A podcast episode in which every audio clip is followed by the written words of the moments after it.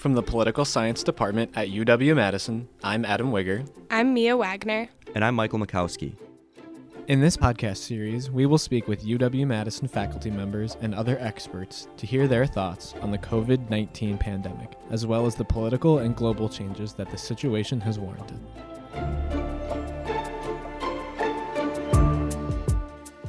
This is 1050 Bascom COVID 19.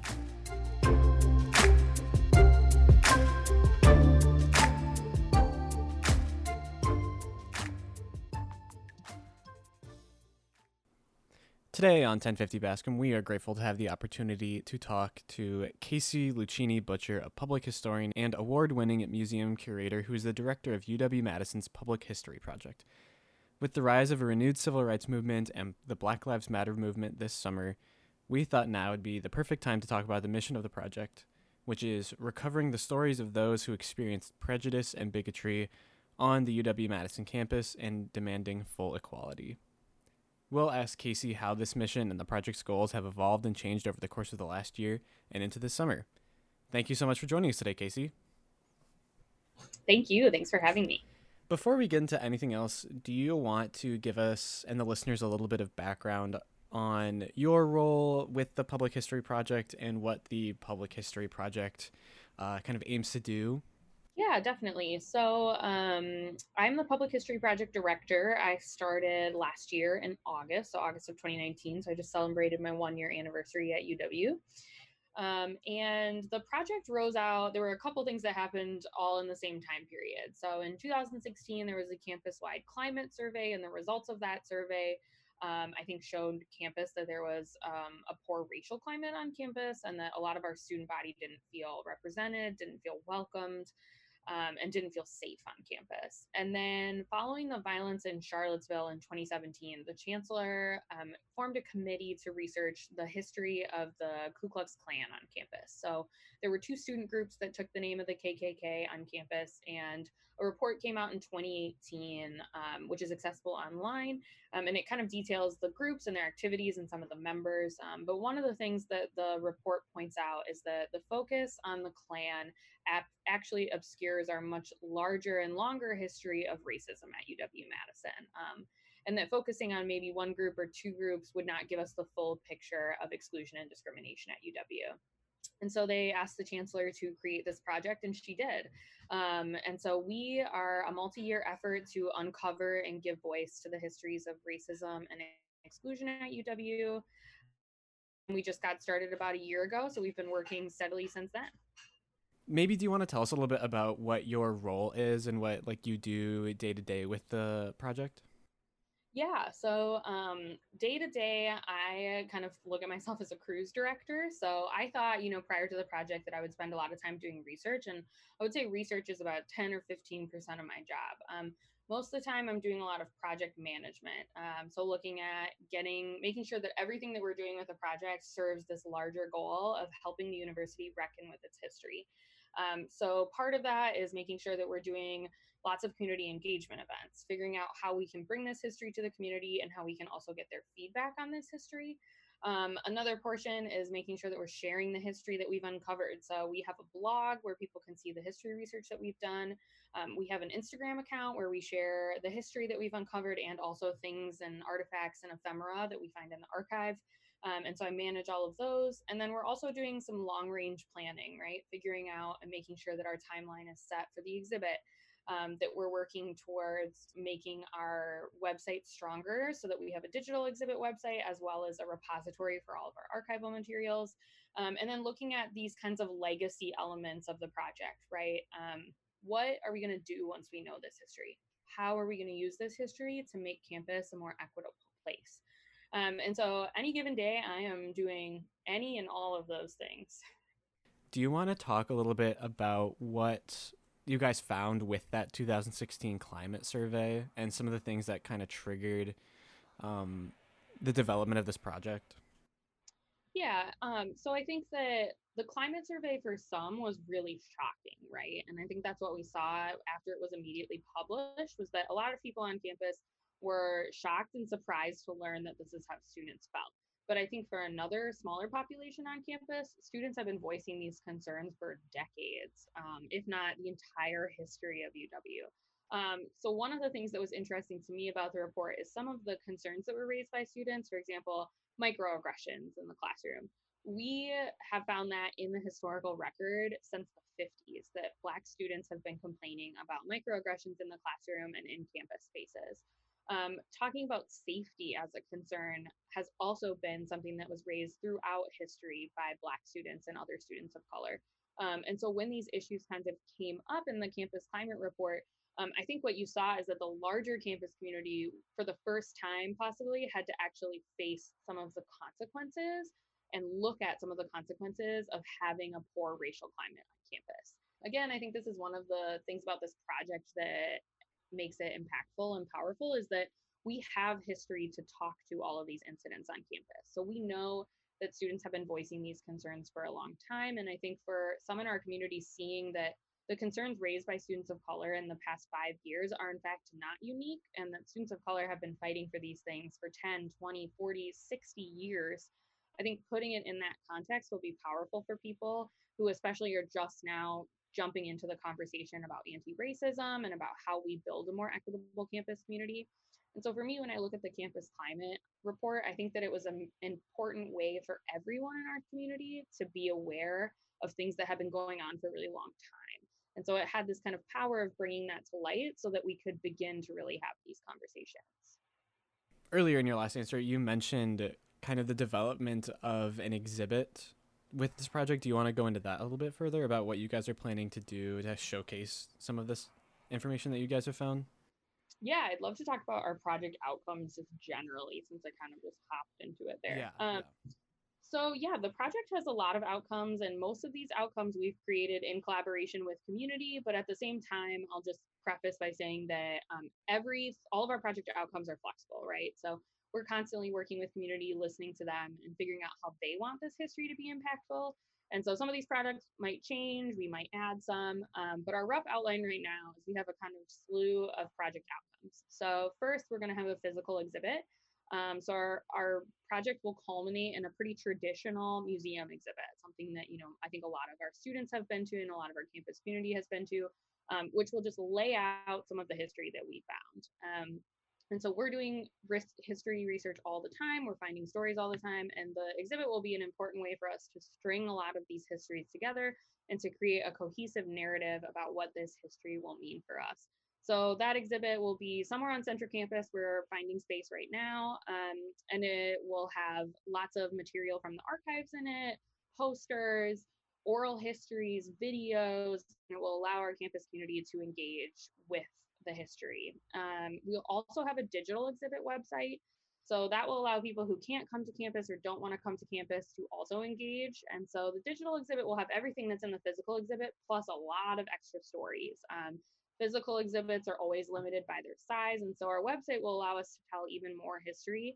Um, we're also building a archival research database on our website. And so that will allow anyone in our community to look through the archival material that we use to create the exhibit and to see it for themselves. Um, so you'll be able to see a footnote and automatically see that document in real time. We're also developing curricular materials um, and so we want to produce educational materials, including lesson plans that can translate the project's findings into lectures and seminar activities that get this history into the classroom for our students.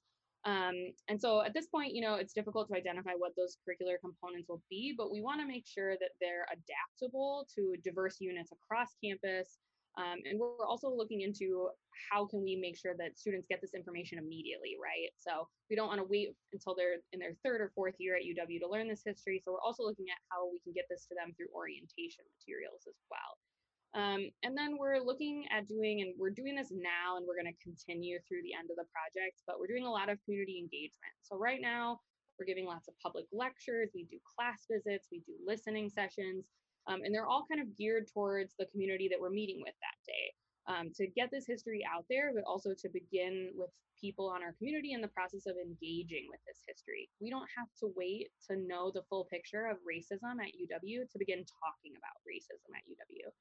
Um, and so some of that is more traditional academic outputs like lecture series.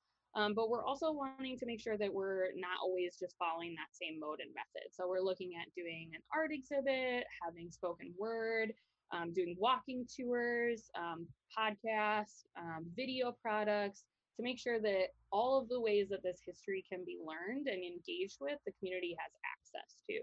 And then we are going to do one more traditional academic output. We will have a framing document at the end, which just kind of outlines this history in a final written product and summarizes our research findings. Um, and we think that that's important to have in the archives and in the libraries so that um, when students want to learn this history, they have a place where they can find it. That's one of the biggest challenges for us in this project so far is that there's not one place that you can go and learn about the history of racism and discrimination at UW. And so we're hoping that we can fix that. This is such a, a noble goal and I love it. I could talk about it all day. What what has what has the community engagement looked like with you guys now or now that the pandemic, you know, we're in full swing of the pandemic and I'm, you guys were working beforehand what has what has shifted in your guys' engagement with the community or what is what is maybe looking different now yeah i think that's one of the toughest parts about the pandemic was you know the first fall semester that we were a project we were researching but i was also just trying to get up to date trying to learn about everything at uw trying to figure out where the history was who to talk to and who to meet with and by spring i felt really prepared to do these listening sessions with student groups and with community leaders. And then the pandemic hit. And so we had to cancel all of them in person. Um, but we still have found ways to engage our community. So we're doing lots of online public lectures. So we did four in the spring um, with different student groups and we use different methods. So that was interesting too. You get to see, okay, how do students engage best, right? Is it Zoom or should we do something that's pre recorded so people can engage whenever they want?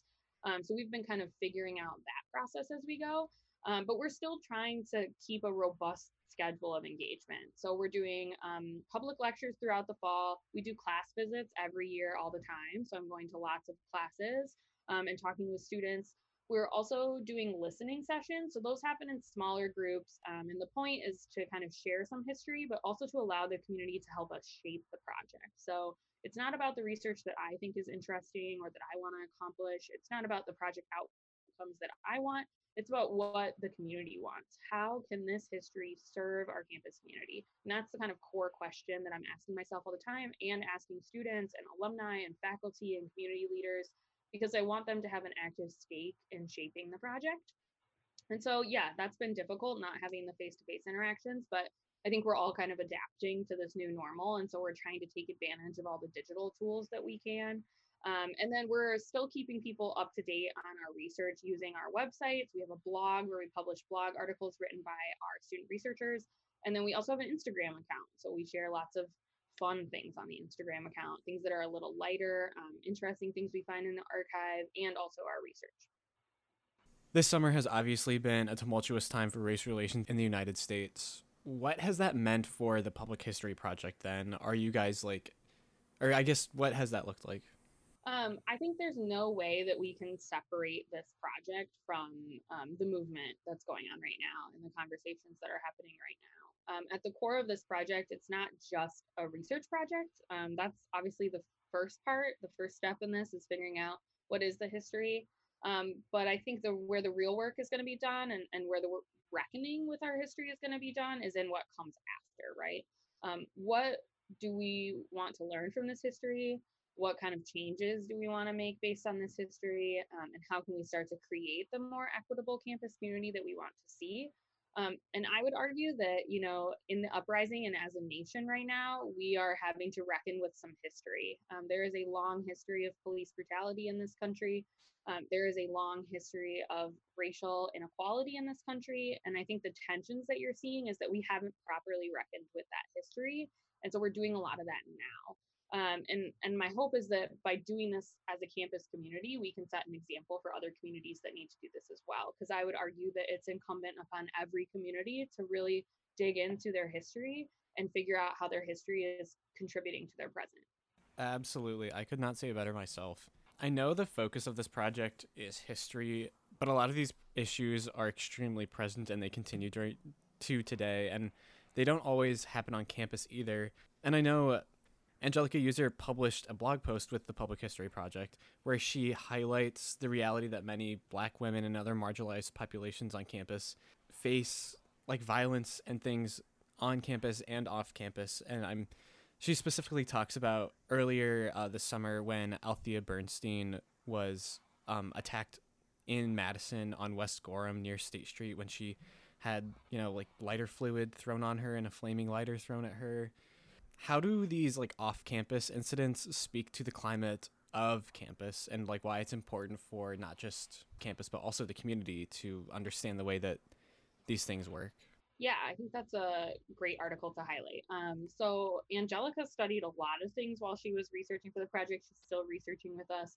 Um, and she came to me and pitched this article and we had been talking about the uprising and talking about the pandemic and I said, you should do it. Um, she had found a history of a racialized attack on a Black woman in the 80s. And she had seen a lot of parallels between her experience as a Black graduate student and the experiences of other Black women on campus. And she wanted to open up that conversation. And to me, that is the exact goal of the Public History Project. She used a historical incident to open up a conversation not only about her experience, but about the experience of a marginalized population on our campus.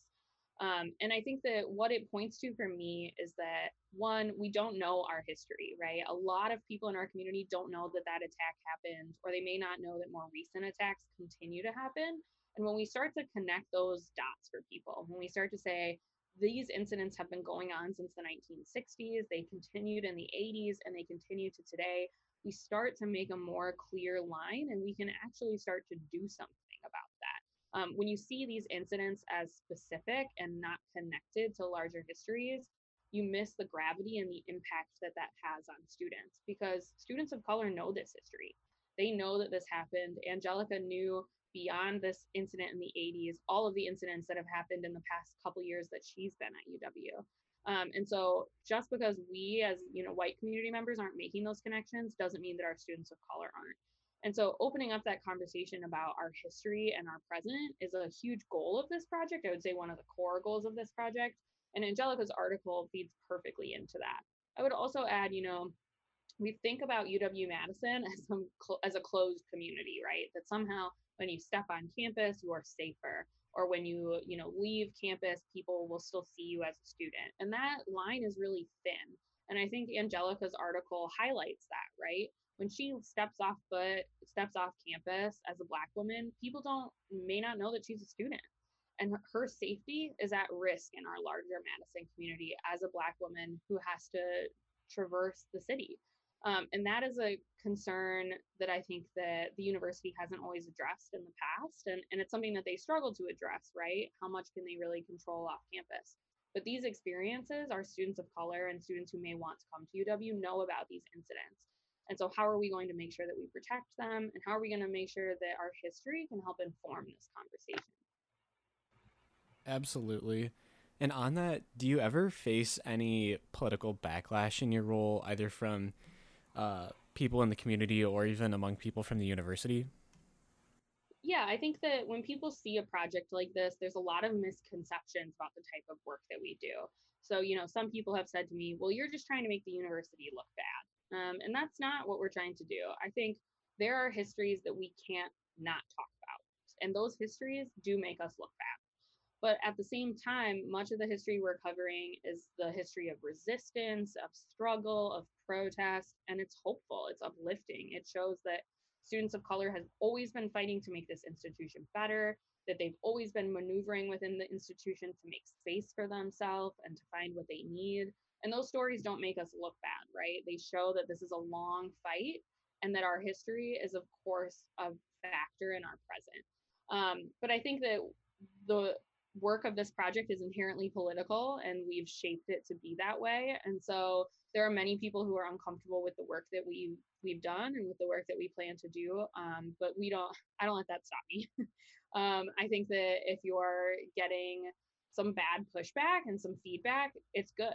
All of it's good um, because it helps us inform the conversation. I think a lot of times it illuminates people's fears about doing anti racist work, about really reckoning with our history. And for me, I find that information useful because I can help shape our products better to speak to those people, to bring them along with us, to meet them where they're at, so that they're also getting educational value out of this project.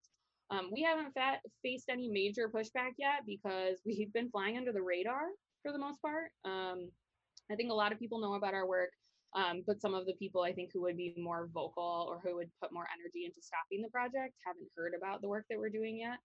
Um, but we're prepared for that. I knew that when I took this job, I knew that when I started this work, that it was inherently a political act and that the work that we would put out would really make some people upset. Um, and I came into that prepared, and we've shaped the project to be ready for that. Sometimes students that are white and conservative on campus, they kind of feel some of this talk alienating or they find that they are alienated on campus for being conservative or being white and conservative. What do you think that this project offers for students that feel that way? Yeah i think that's a great question. I've dealt with this in my previous work as well um, and i think what it speaks to is that we're all at a different place in our understanding about racism and discrimination and about systems of inequality. Um, and so for me what I try to do in this work is meet people where they're at.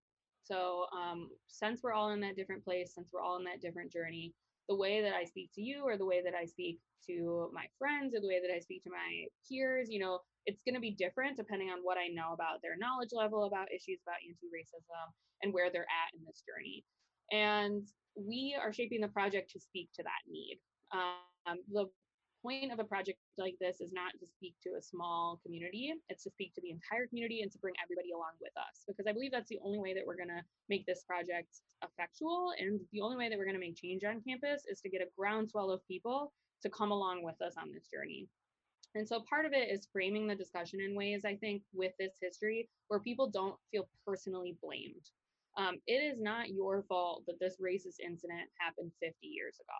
You weren't here, you weren't born, um, but that doesn't mean that you don't have a responsibility when you see those incidents happening today and when you see echoes of that happening today. You're not personally to blame, but you do have a responsibility to work against making sure that it doesn't happen again. And so when you frame this history in a way that allows people to see, um, to not feel blamed, to not shut down in the conversation, but to learn and to come along with you, I think you can have more fruitful conversations. And so in my previous job, um, I worked as a co-curator for an exhibit in Minneapolis called Owning Up, Racism and Housing in Minneapolis, which detailed the history of racial housing discrimination. And we were having two or three community conversations a week. And so they were anywhere from 10 to 40 people and it was a q&a and it was you know free form so we had lots of people who would come and say you know i worked hard for my house i bought my house fair and square um, and I, I'm not discriminating because I own a house. And I would say you're not. You're absolutely not. But you do need to realize that this history informed your experience of buying a house. So the fact that you were able to get credit, that is a historical precedent set into banking that gave you the privilege of getting credit. The fact that you live in a neighborhood that was redlined for white neighbors and not for black neighbors, that gives you an advantage in buying a house the fact that your parents and your grandparents were able to do the same, that's an advantage. So it doesn't take away from that person's hard work. It doesn't take away from their experience of being a homeowner, but it does ask them to resituate themselves in the history, to think differently about their perspective, and also, I believe, to empathize with other people who may not have their same experiences. And I think that there's a there's situations in UW's history where we can do the same thing um, with our students today and, and to kind of open up those conversations for people who may say, well, this doesn't matter to me, or I don't agree with you, or I don't need to be a part of this conversation. Yeah, I could not say that better than better than that in any way. I definitely think like the recognition is such an important aspect of that. Now, what might you say to the students on the other side of that, like the students that are BIPOC, are students of color, are colleagues at the university? What might you say to the ones that um, see this project and they are still saying like I still feel marginalized. I'm still uncomfortable in this predominantly white middle class community. Um, what can what can those students take away from the public history project? Yeah, and I like I tell those students all the time, this project in and of itself is not a reckoning. Doing the historical work does not equal a reckoning presenting the history of racism does not dispel racism. It's what we do with this history when we're completed with it that will shape our experiences and will shape the campus community that we want to build. Um, and so I think there's a few things that this history can do immediately. First of all, in my talks with students of color, they say, you know, they feel gaslighted. Um, they feel that they're constantly raising the alarm on discrimination. They're saying that these violent acts are happening and that their white peers and white administrators and white faculty downplay those fears and say, well, actually, this isn't happening, or you're exaggerating, or these things haven't happened in a long time. And so I think the history will be reaffirming. It will show students of color that their experiences are valid, that other people have faced the same obstacles that they have, and they've overcome them and they've survived their experiences at UW. I would also say um, that some of our history of protests and of resistance, I think, will be useful for students to figure out how to organize and agitate the university for change. Because what we're seeing in this history is that students of color never quietly stayed on the margins and took their marginalization. They were constantly fighting for an equal place in the university and they were organizing across social demographics they were organizing across their you know years across their majors across the community to fight for what they wanted in the university and so i think some of that history will inform um, students and hopefully help them in this struggle but i also tell those students that part of the work of this project is making sure that this history is useful. That is one of the core tenets of doing public history. It's getting history and putting it to work in the world. So I ask students, how do you want this history to work for you? I think that there are ways that we can frame this project. There's research that we can do that we can give to student organizations and we can give to students that they can then use to advocate for change on campus. And so I'm in these conversations making sure that that's the center of this conversation. What products do you want so that you can better advocate for the change you want to see on campus? Because that's how we're going to make the material change. Um, people have a real respect for history, they have a curiosity and a hunger for it. And I think that history can be one of the many tools we use to fight injustice. I love that phrase you said, um, organize and agitate. I think that we can all take that to heart. And kind of as we're wrapping up, um, I know a lot of our listeners, especially as podcast listeners, enjoy like audio and oral history because that's the medium that we operate in. But do you want to share some of your insights, especially as an oral historian, about the importance of some of these like anecdotal and passed down stories as opposed to like some of the harder like data about uh, this subject? Yeah, I can't overstate how important oral history is when doing this work. Um, so there's a couple of reasons why that is. First, um, the archives don't adequately tell the story of students of color and their experiences on campus. And there are many reasons for that, historical and present, um, that go into the decisions about what we keep in our archives and what we don't. Um, but at UW, we face the same problem that every archive has, which is we do not have an abundance of records about Black student experience, about Chicano student experience, about Native student experience. And so we are, as a project, at, um, I mean, we're at a challenging place in that. We are constantly struggling to find the histories that we want to uncover because we don't have this documentation. And oral history is one of the ways that we work against that. When I first started at the project and started meeting with alumni and community leaders, they were the ones who knew about all of the histories and all of the stories and the things. We'd be having a conversation and they'd say, Well, you know, don't you remember that thing that happened in 1987? And oh, yeah, I do remember that actually. They are the ones who hold the history. And them knowing that something happened in the fall of 1987 makes our life easier when we go research because we can say, hey, we better go check the Daily Cardinal from the fall of 1987. So they give us good leads about where to find this because they lived that experience. But when we actually sit down and do a formal oral history with them, we get so much more than just historical information about the past, right? Yes, we get all the information and facts about how an org how a protest came about, how it was organized, who they partnered with, what their philosophy was, the signs that they made, how they were thinking about it in the moment, how they responded to the National Guard being called in. You get all of that history information and you get that person's individual experience, what it felt like. Those are the things that a document could never tell you.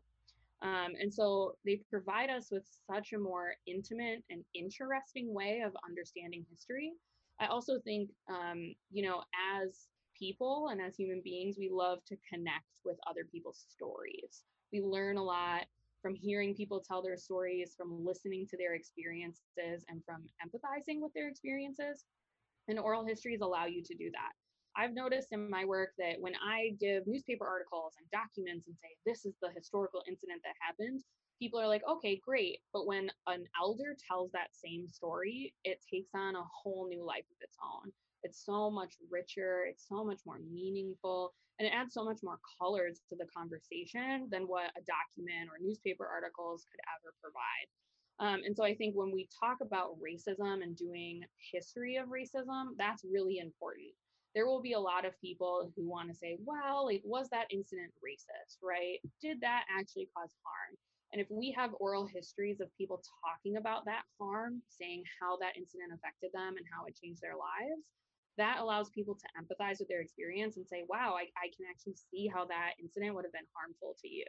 Um, and so I think that it not only gives us this kind of better history, but it also allows people to really connect and to empathize outside of their own experiences so that we can begin to have these really tough conversations that are coming, right? We're going to have to have some difficult conversations about racism, about the impact of people's actions. Um, and those things will be helpful and they will be more meaningful if we can do that with people, not just historical documents. Absolutely. Now, as we're as we're wrapping up here, do you have any advice for how students, alumni, listeners, uh, community members can get involved and participate in telling their story about uh, injustice, inequality on campus and in Madison? Yes, please contact us. Um, we are constantly looking for new people to do interviews with. We do a lot of outreach, but if we haven't reached out to you yet, please contact us. Um, we have a lot of ways that you can participate and follow along. So we have our blog, um, which is great. It allows you to see all the new research that we're doing. And we've actually had a lot of people come to us after reading blog posts and share more information with us. Um, and so that's been really great. We also have an Instagram account, so you can follow our new history. Um, we're at public at UW Public History Project. Um, and then we ask people to email us. If you have a story that you want to share, if there is an incident you think should be covered, if there's someone in UW's history that you don't think has been adequately admired or given credit for their work, please email us. Um, we are constantly looking for new stories. Some of the best leads that we've gotten on where history is in the archive and who we should interview and stories we should cover have come from people just emailing us. Um, and we've made great connections that way. So if you have something that you think this project absolutely cannot miss, please contact us. Um, our email address is publichistoryproject at wisc.edu. Thank you so much for joining us today, Kacie. It has been awesome to hear about this incredibly important project and the extremely important work that it is doing in the community. Thank you so much. This has been great.